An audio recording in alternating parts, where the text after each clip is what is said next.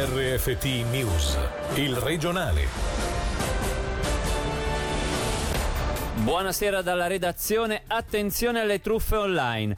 Tornano a salire le segnalazioni di email con richieste di pagamento da parte di fantomatici dirigenti di partner commerciali di piccole e medie imprese. I truffatori si palesano attraverso un indirizzo di posta elettronica falso, ma molto simile all'originale, o con un indirizzo originale ottenuto illecitamente e indicano alla potenziale vittima di provvedere con urgenza al bonifico di denaro su di un conto estero. Sentiamo dal portavoce della Polizia Cantonale Renato Pizzolli come comportarsi in questo queste situazioni? Se ci troviamo in una situazione inusuale è importante non fornire informazioni. Se ho dei dubbi è importante verificarli attraverso dei superiori, magari chiedere se il pagamento va effettuato o meno o fare dei controlli di persona o al telefono con chi chiede questi bonifici. E per gli ordini di pagamento inusuali è importante anche dare un'occhiata all'indirizzo email del mittente perché molto spesso si tratta tratta di indirizzi fittizi, in parte richiamano il nome che dovrebbe avere, ma però se letti con attenzione ci si rende conto che non sono corretti. Se l'indirizzo email dovesse risultare quello corretto, non vuole ancora dire che siamo sicuri, potrebbe voler dire che l'indirizzo è anche stato clonato o comunque preso illecitamente. Consigliamo di inviare ogni cosa strana alla polizia cantonale, l'indirizzo è polizia.polca.it www.ct.ch e per chiedere ulteriori informazioni telefonare al numero 0848 25 55 55. Le segnalazioni possiamo contarne in alcune decine. Nell'ultimo periodo abbiamo contato anche alcuni casi che si sono concretizzati in truffa, ma qui basta una mano per contarli. Partenza valida per i campeggi ticinesi, nonostante quasi due mesi abbondanti persi a causa dell'emergenza sanitaria, le strutture a sud delle Alpi hanno riaperto con ottimi risultati. Per il momento a farla da padrone sono i turisti della Svizzera interna. Come ci ha detto il presidente dell'Associazione Campeggi Ticino Simone Patelli, intervenuto questa mattina sulle nostre frequenze, il maltempo non ha fermato questo tipo di turismo. Sta andando bene, devo dire che ci hanno sorpreso perché quando abbiamo visto l'arrivo dell'acqua e delle nuvole al 6 di giugno con la data d'apertura ci siamo preoccupati. Invece l'ospite ci ha preso in contropiede è arrivato comunque numeroso nei campeggi già dal primo weekend. E anche questo ponte di Corpus Domini abbiamo avuto parecchi arrivi speriamo che possa continuare l'afflusso di turisti e anche che la meteo cominci a dare un po' di sole perché siamo un po' stufi di vedere acqua. Per loro le misure forse sembrano eccessive non capiscono perché abbiamo tutte queste misure di distanze di controllo di igiene scene così marcate, probabilmente avendo vissuto in maniera meno forte questo virus, anche quando vengono in Sicilia non lo percepiscono. In genere la vacanza da campeggio è molto variegata, quindi durante l'anno passano sia coppie di anziani nei periodi dove non ci sono vacanze scolastiche che molte famiglie con bambini. Questa prima settimana abbiamo visto nel primo weekend molte coppie di anziani, mentre in questo ponte di Corpus Domini tantissime famiglie con bambini piccoli.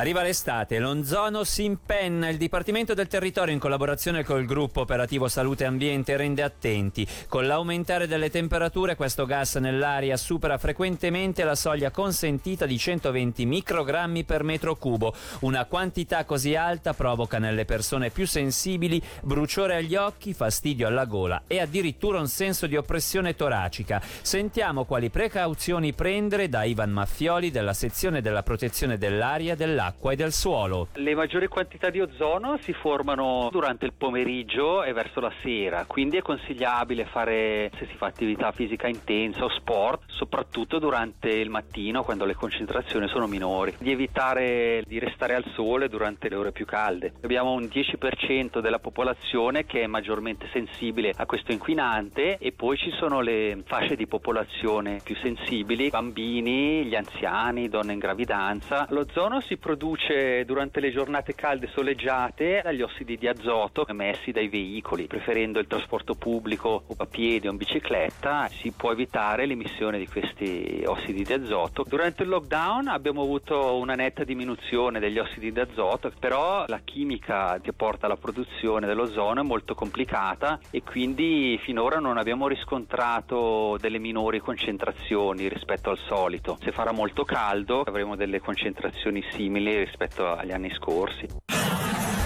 Ora le brevi con Angelo Chiello. Coronavirus in Ticino, un nuovo caso, un decesso nelle ultime 48 ore. Il dato è stato fornito dall'autorità cantonale.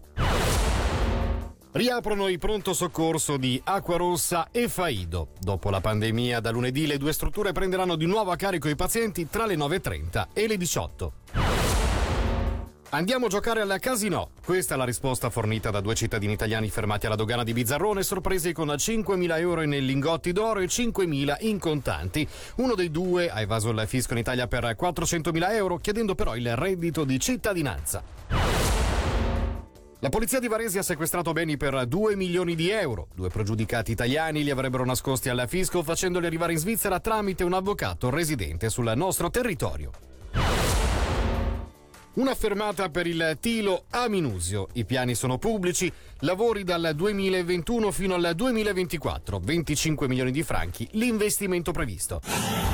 Oggi prima e unica uscita amichevole del Chiasso dopo la pausa forzata causata dal Covid-19. La formazione di Alessandro Lupi ha pareggiato 2-2 col Sion, reti rosso-blu, entrambe firmate da Rodrigo Pollero. Una buona sgambata in previsione della ripresa della Challenge League che vedrà i rosso-blu affrontare sabato 20 giugno in trasferta lo Stadio Losanna. Su come approccerà questa parte finale di stagione la formazione ticinese, ormai salva, sentiamo il direttore generale Nicola Bignotti i ragazzi si sono presentati in una buona condizione, stiamo lavorando bene, bisogna porre grande attenzione ovviamente agli infortuni perché la pausa è stata molto lunga, adesso arriveranno tante partite ravvicinate, è importante che queste partite vengano disputate al 110% sia per la squadra per amalgamarsi ancora di più per preparare la prossima stagione al meglio sia per i singoli giocatori perché poi alla fine devono sfruttare il fatto di non esserci la pressione della retrocessione ma non per farlo diventare una forma di rilassamento ma un qualcosa in più per mettersi in mostra e per magari